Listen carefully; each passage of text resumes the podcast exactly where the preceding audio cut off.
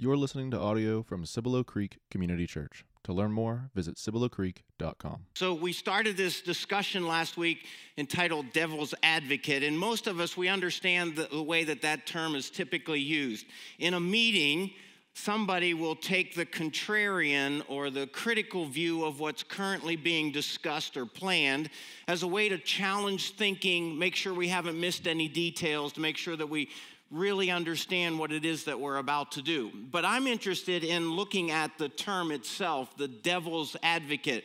And so if we take the opportunity and we pull it apart, what we have is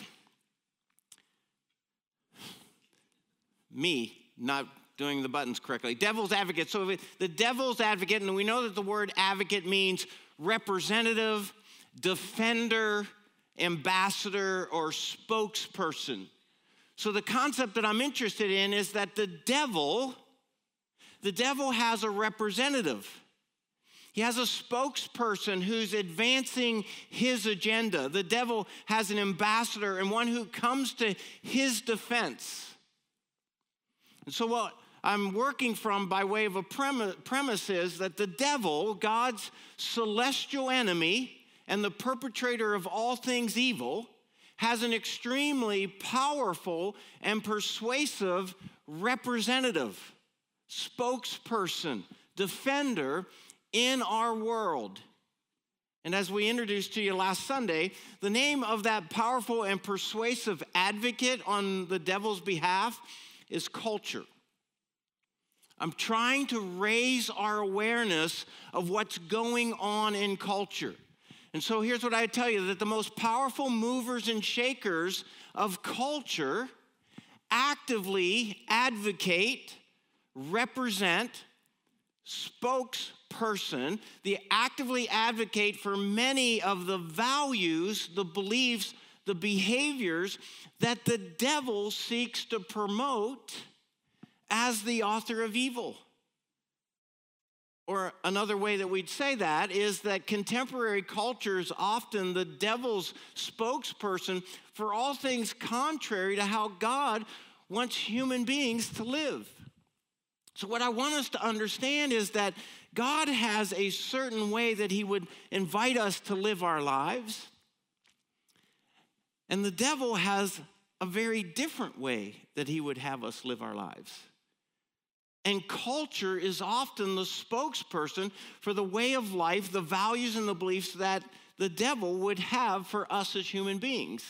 There's nothing that culture wants more than to get its hooks in you in order to shape the way that you think and choose for the rest of your life. We are inundated by culture, we are immersed in culture, and we are influenced by culture every single day that we get out of bed. And one of the reasons why this is particularly urgent in my mind is that culture wants nothing more than to get its hooks in us, and it begins with their target group. And that's teens and 20 somethings, your children. So, again, as parents, grandparents, aunts, and uncles, as mentors, teachers, coaches, we have to be aware of what's going on in culture. Now, I know that some of you are thinking, um, Paul, I mean, you generally strike me as, I don't know, fairly intelligent. Like, do you, do you really believe in the devil? I mean, seriously? The devil? That little guy that sits on your shoulders and tells you what you. You really believe that? Well, I do. And let me, let me explain to you why.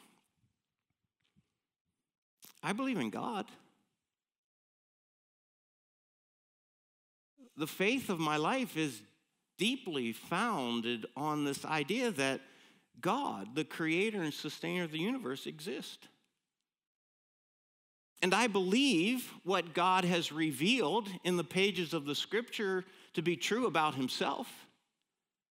I believe in his character and his nature and, and my understanding through the scriptures of how God thinks and behaves. I believe that. I believe I've banked my life on what God has revealed to be true about Jesus,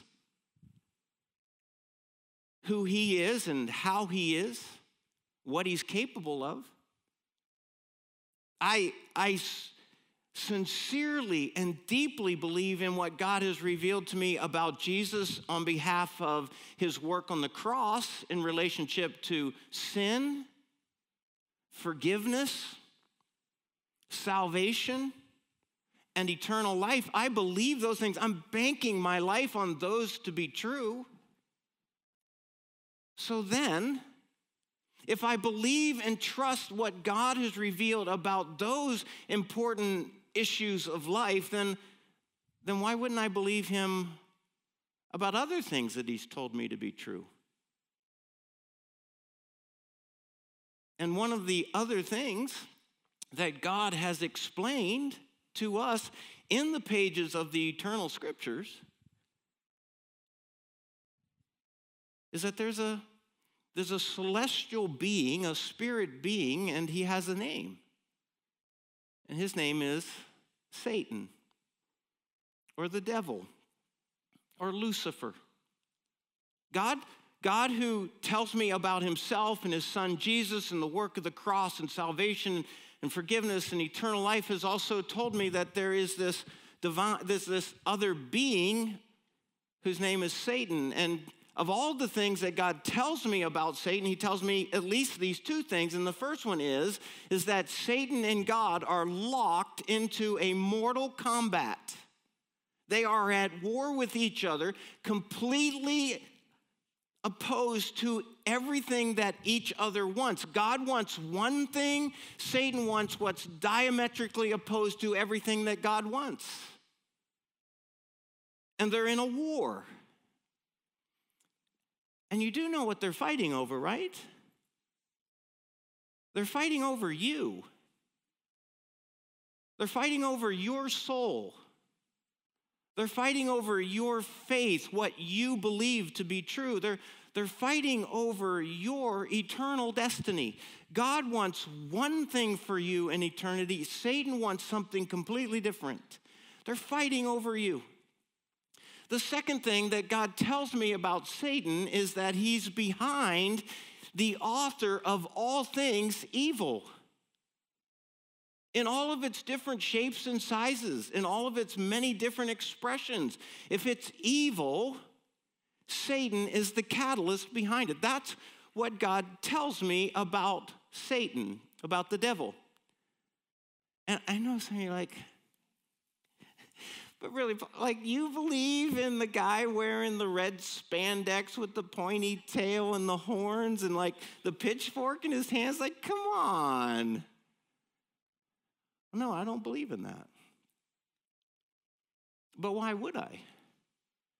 Because God doesn't describe Satan in any kinds of terms like that. That guy with the horns and the pitchfork, that's a caricature. It's a cartoon that's been manufactured by Hollywood in Madison Avenue, and it's one of the greatest PR moves of Satan of all time because it, it creates this image in people's mind that he's not to be taken seriously. He's a joke, he's a cartoon, he's not for real, and it just makes guys like me look that much more stupid because nobody believes in that kind of fairy tale. But I don't believe in the guy in the red suit and the horns and the pitchfork. Because that's not how God speaks of him. Here's what I do believe in. Peter writes in his epistle to the New Testament church be alert and be sober minded. Like, take this seriously. Your enemy your enemy, the devil. You see, he's not your friend, he's not on your side.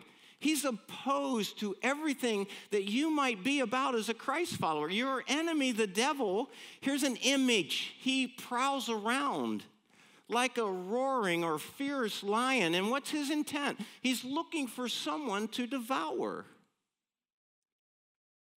Here's how God describes Satan. He's, he's like, um, let's just like, take, take a picture. Uh, like, uh, he's like a lion, a fierce lion, and he prowls. How, how does a lion prowl? Very quietly. His intent is not to draw attention to himself. Very slowly, in a very calculated manner, he moves through the tall grass until he finds a prey in weakness and confusion. And then he pounces on them and he destroys their life, he devours them. That's what I believe to be true about Satan. He's not on our side. Or how about this? Second Corinthians, the Apostle Paul writes, For Satan, he masquerades. That means he doesn't look like you might think he looks. His whole purpose is to deceive. He's built on deception.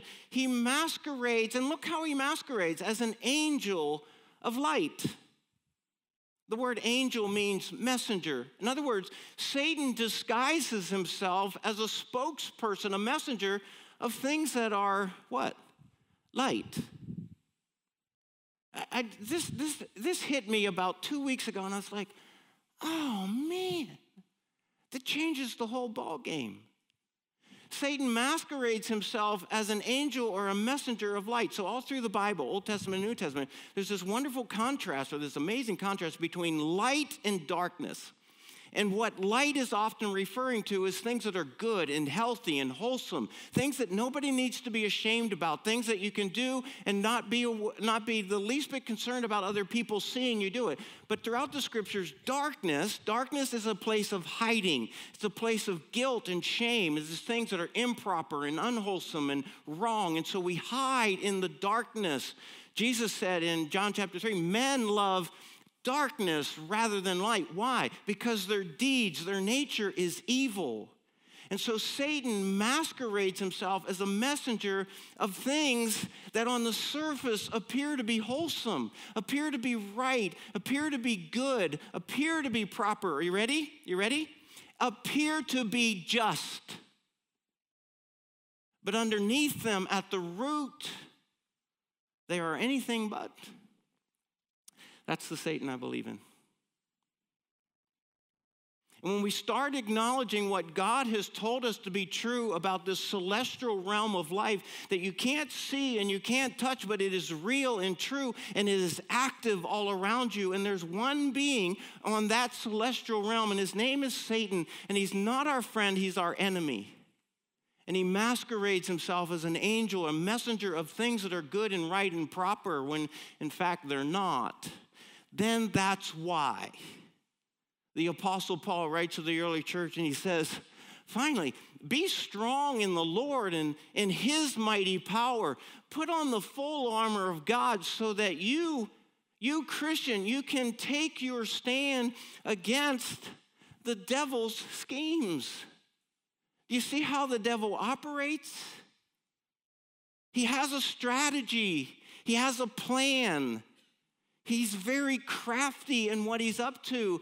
For our struggle, our struggle, our struggle is not against flesh and blood, the stuff that we can see. It's not some guy in a red suit with a pitchfork. Our struggle is not against flesh and blood, it's against the rulers, the authorities, the powers of this dark culture. And against the spiritual forces of evil in the heavenly realms that are all around us at all times, that we live in ignorance of. Dismissing it, that's cartoonish. Therefore, Christian, put on the full armor of God so that when the day of evil comes, you may be able to stand your ground. And after you've done everything, you can continue to make a stand for what is good and right in the eyes of God and not in the eyes of your world, your culture.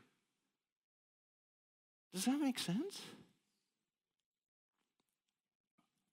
So last week we touched on this. The culture is the experiences of everyday life that we share with the people around us home, work, school, strangers that we encounter, things that we watch on TV, the customs and traditions of our nation. And so here's what culture looks like it's, it's like all of these things and the influences that we have because, I mean, the influence that they have on our life. And, and here's what, here's, here's what I'm starting to observe. A lot of Christians don't want us talking about these things because, you ready? Because they want to say these things are political and politi- politics doesn't have a place at church. But here's where I disagree with that. Fundamentally, these aren't about politics, this is about spiritual realms. Every one of these things at their root have something spiritual to be true about them. And all I'm trying to do is help you as a congregation and us as a church family to understand the powerful spiritual influence that these things have in our life. That most of us live in ignorance about. We cannot be naive about these things. So the Apostle Paul writes to the church don't be conformed to this culture. Don't get sucked in and squeezed into the mold that your culture wants you to live. Don't be conformed to this world, but you're gonna have to be transformed. You're gonna have to look at things completely differently from the renewal of your mind, your paradigm so that by testing you may be able to discern what is the will of God, what is good and acceptable and perfect while I watch this movie. Or I let my children on these apps. Or I go to these places and do these things, discerning about the influence that they're having in our lives as Christians. Look at this passage of scripture. We, we looked at this last week, but this, I want you to get this. This is so critical right now. Paul writes to the church, I testify in the Lord that you must no longer live or walk as people who do their life without God. That's how that word's being used there. He says, These people without God, in the futility of their minds, they're darkened in their understanding, all right? They don't even really see things as they are. They're darkened, they're alienated from all that God brings to life.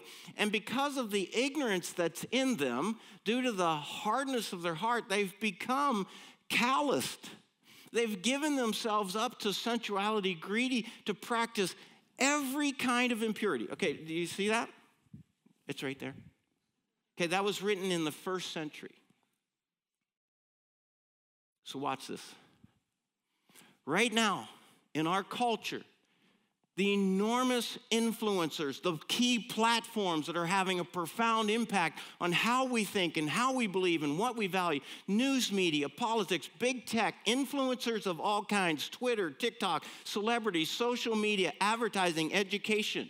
The primary movers and shakers of those very formative influences, look at this. This is how God sees those. These are people speaking in a futility of mind with a darkened understanding, alienated from what it is that God wants. They're ignorant because of the hardness of their heart being so far from God. They're calloused. They're hard against it. They're given to sensuality and they love, they celebrate, they applaud and approve every kind of impurity. These are the influences of the culture that we live in. This is what God is trying to make us aware of.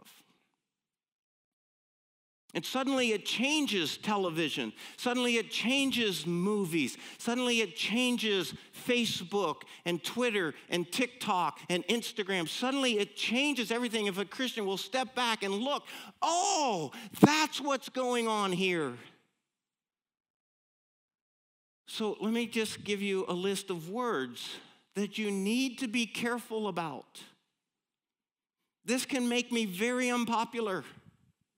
But here's some words that you need to step back and look at more carefully with more discernment because we're hearing this a lot these days. Words like progress. A nation is trying to make some progress. A culture is trying to make some progress. Society is trying to make some progress. Words like intelligence, education, and science, love is taking on a whole new understanding. If you love me, you will accept and approve and applaud however I may choose to live my life. Equality, which isn't really about equality at all, unity, justice. Be very careful about how people who are darkened in their understanding are using these kinds of terms and what the agenda is, because I'll tell you, it's completely inconsistent and compatible with what it is that Christ wants for you.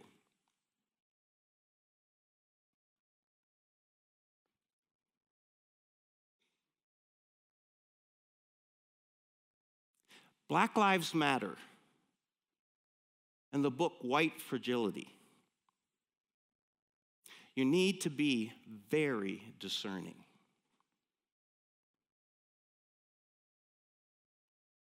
One of the most powerful influences in our culture is advertising. Advertising spends billions of dollars trying to understand your triggers to get you to do what they want you to do. They're not just selling you a product, they're selling you a set of values, they're setting, selling you a way of life. In fact, many of the most popular brands these days, they're not just selling you a product, they're selling you an ideology. In fact, they're risking their product in the event that you don't necessarily agree with their ideology, so they won't sell you their product. Be very careful of this. So, when my boys were little, I, uh, Charlotte and I, we have two sons. Um, they're not so little anymore. They're 26 as of today and uh, 21. When they were little, um, my wife at the time, she was a, a flute teacher. She's a flautist. And um, one night a week, she would work late. And so I was doing the dad thing of, you know, getting the boys supper, getting their homework done, getting them to, you know, baths and bed. And um, I'm not anywhere near the kind of uh, chef that my wife is. My wife's an amazing cook. Um, me, not so much. I have a couple of things I can make. Cold cereal. I can kill the sugar cereals, all right? Anyways, so um, I had to get really creative. And so the boys and I together, we created Orange Supper. Do you know what Orange Supper is? That's where everything that you eat is orange. So we had three entrees that we rotated through. It was um, toasted cheese sandwiches, that sausage with the cheese infused into it. Oh, so good. And spaghetti. If you do spaghetti right, it can actually look orange. then on, on the um, toasted cheese sandwich and the sausage with cheese night, we would have macaroni and cheese.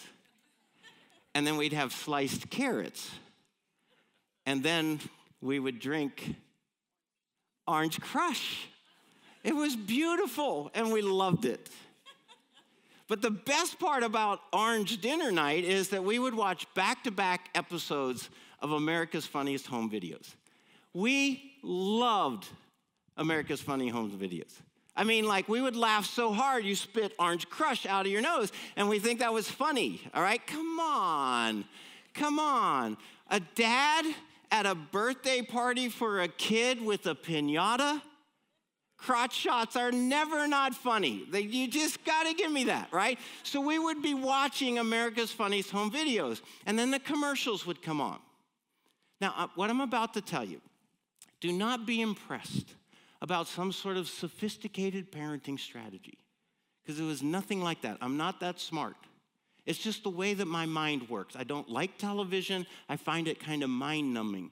And so I try to engage whenever I watch television. And so the commercials would come on, I'd be sitting there with my sons, and I'd say to my sons, Boys, what are they trying to sell us? And they were young and they were new to all of this, and they would always tell me the name of the product. They'd say, Dad, they're selling us soda, or they're selling us beer, or they're selling us cars, or they're selling us a mortgage to house, or they're selling us dishwashing soap. And then I'd say, well, what else are they selling us? And a little over time, they started to catch on. And I'd say, sons, what are they selling us? And they'd say, they're selling us this idea that if I drink this stuff, I'll have lots of friends around me who have a lot of good times together. What they're selling me is that if I drive that car, people will think I'm really cool. What they're telling me is if I live in that kind of house, then people will assume that I'm very successful and wealthy.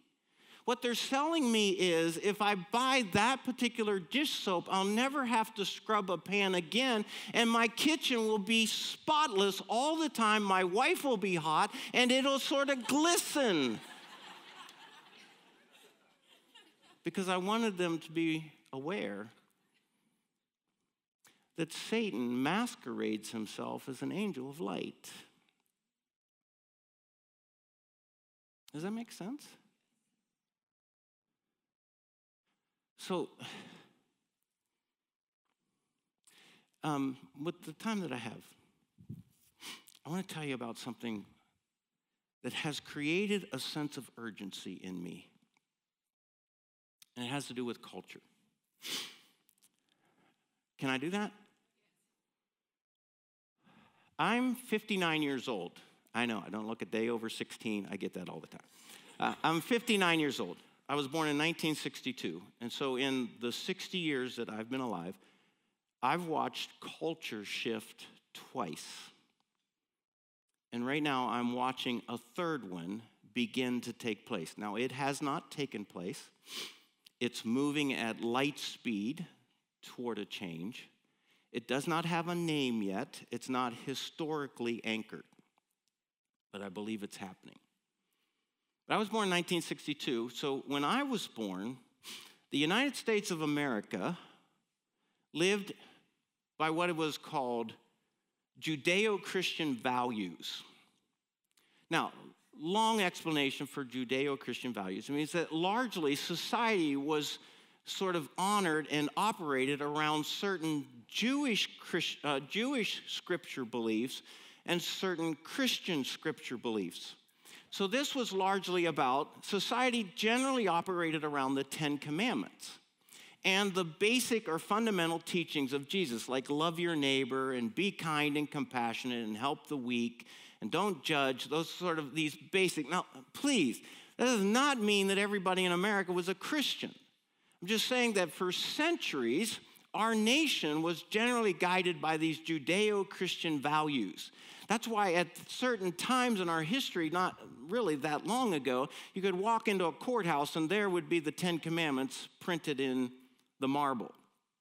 That's why you can go to many of the universities, popular um, historic universities of the United States, particularly the Ivy League universities, and you'll find passages of Scripture, if they've not been removed, printed in the marble on some of the main buildings. I mean, you can go to the University of Texas, go to the most predominant building on the campus, and at the base of it is a library, and you'll see these words, the words of Jesus. You shall know the truth, and the truth will set you free. Do you know that most of the Ivy League colleges started out as preparatory schools for priests and pastors? They have wandered far away from their original calling and charter. But this was typical in our nation at the time for many, many years. And then, toward the late 60s, early 70s, a shift happened. Some of you may recall the era of the hippie. And the hippie was introducing a new way of thinking, a new way of valuing, a new way of looking at the world, a new way of living. And it was very contrary to much of what had existed to that point. And so, one of the revolutions that took place through the influence of things like hippie culture, the subculture, is what was called the sexual revolution. And we started to think differently about things like who you could have sex with and it was a popular song of the 70s love the one you're with. Whereas before that sort of thing was frowned upon or at least it was done very much in private away from the public. And then in the late 60s early 70s that started making more public appearance and it received more public approval. But it wasn't just a sexual revolution it was an authority revolution. It was how we looked at principals and teachers and policemen and judges and the law and the constitution. That all started to change it was also a family revolution. We started to reconsider the idea of what was family, and it wasn't about nuclear anymore. It was about whoever you were with. And so this shift happened in culture. And so in the late 80s and early 90s, it came to full bloom in what was now historically anchored as postmodern culture meaning we move beyond modern. We're now post. We're after all of those old ways of thinking. There's new ways of thinking, there's new ways of valuing, there's new ways of going about living life. So it's interesting, one article I was reading about postmodernism, a professor who teaches a class in postmodern history, he would ask his uh, freshman students, What is postmodernism? Probably the best answer is one of his students says, Postmodernism is the age or the era of air quotes the age and era of air quotes, where now things are not all that they've always been. So, truth is my truth not some sort of absolute truth for everybody. Your truth may be different than my truth, right from wrong. What's right for me may be wrong for you, and what's wrong for you may be right for me because things are changing, the categories are different. Uh, authority, I decide who's going to have a say in my life, not by position or title in the society. Um, reason, I'll process information the way that I understand it, and I'll decide the course of my life based on reason, which gets replaced with feeling, what feels best for me, not necessarily what makes the most sense or is wisest. Another word that's changing is love. We'll talk more about that next Sunday. So we got this change going in postmodern culture. And at the essence of postmodern culture is, you ready? Post God culture. It was during this shift in culture that God got pushed out, out of the school system, out of the legal system, out of society in general. We don't do the God thing anymore because largely it represented accountability. And I don't want to be accountable to anybody, certainly not in an eternal perspective. So let's just do away with God. So we move from Judeo Christian culture to post modern culture. But I think in the last five to 10 years, which is relatively brief period of history. I'm seeing a new shift, and it's scary. Again, it's not anchored in history yet, it doesn't have a name. But here's the words for it an anti Christian culture.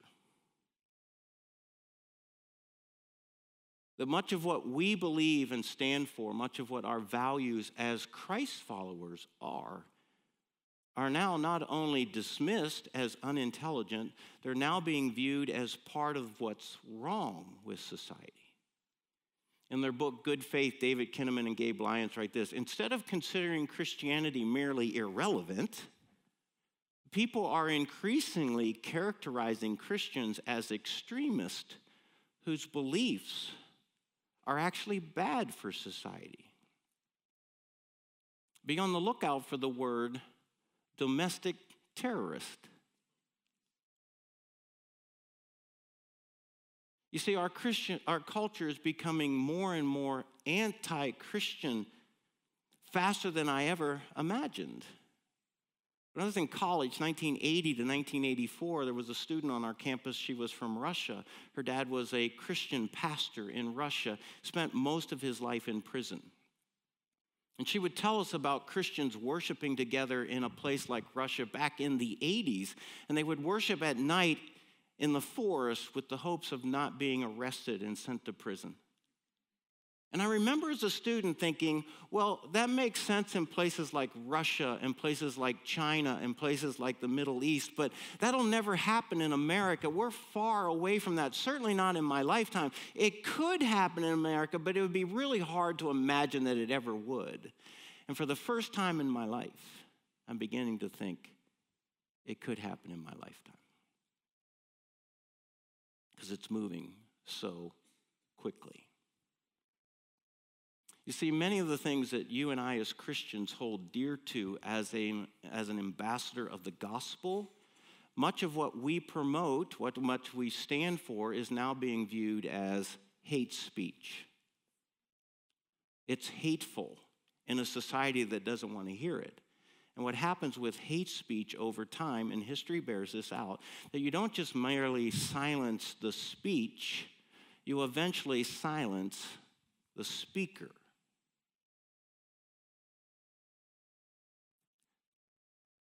Let that settle in. So we read passages like this. If the world hates you, keep in mind that it hated me. This is Jesus. It hated me first.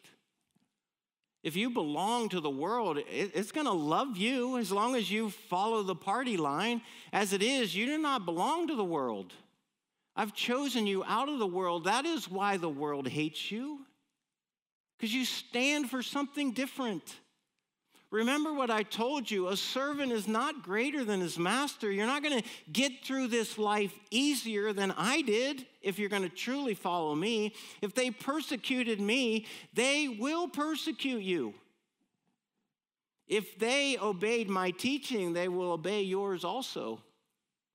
Paul writes this to the early church, but mark this. Now, just listen to this passage and tell me that it doesn't describe the days in which we live. There will be terrible times in the last days, and people, this is how society as a whole will be described. They'll be lovers of themselves, lovers of money, boastful, proud, abusive disobedient to their parents, ungrateful, unholy, without love, unforgiving, slanderous, without self control, brutal, not lovers of the good, treacherous, rash, conceited, lovers of pleasure rather than lovers of God, having a form of godliness, appearing on the surface to be about love and justice and truth, but having a form of godlessness, but denying its power, having nothing, have nothing to do with people like this. In fact, everyone who wants to live a godly life, a life that has a thirst for the things of God, anyone who wants to live a godly life in Christ Jesus, you will be persecuted. If we think for a moment that somehow we're going to change society to be our friend, I'm just telling us history stacked against us. While evildoers and impostors will go from bad to worse, deceiving and being deceived, but as for you, continue in what you have learned and have become convinced of, because you know those things from whom you learned them, and how from infancy you've known the scriptures, God's eternal truth.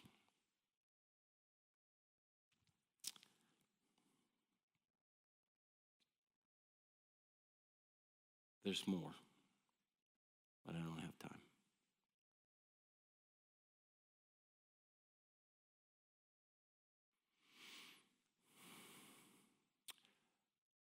Can you understand how serious the situation is? It's kind of sobering, isn't it? But there's good news. We'll talk about it next Sunday because greater is he who is in you than he who's in the world.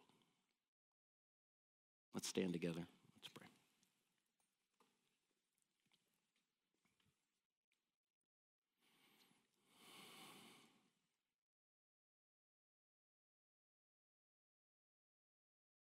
Our Father in heaven,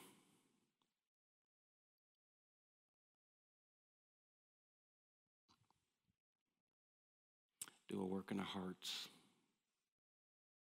Open our eyes and our ears see the world like you do it, like you see it. Don't let us be naive. And I pray, Father, you would raise up a community of committed Christ followers who will stand strong.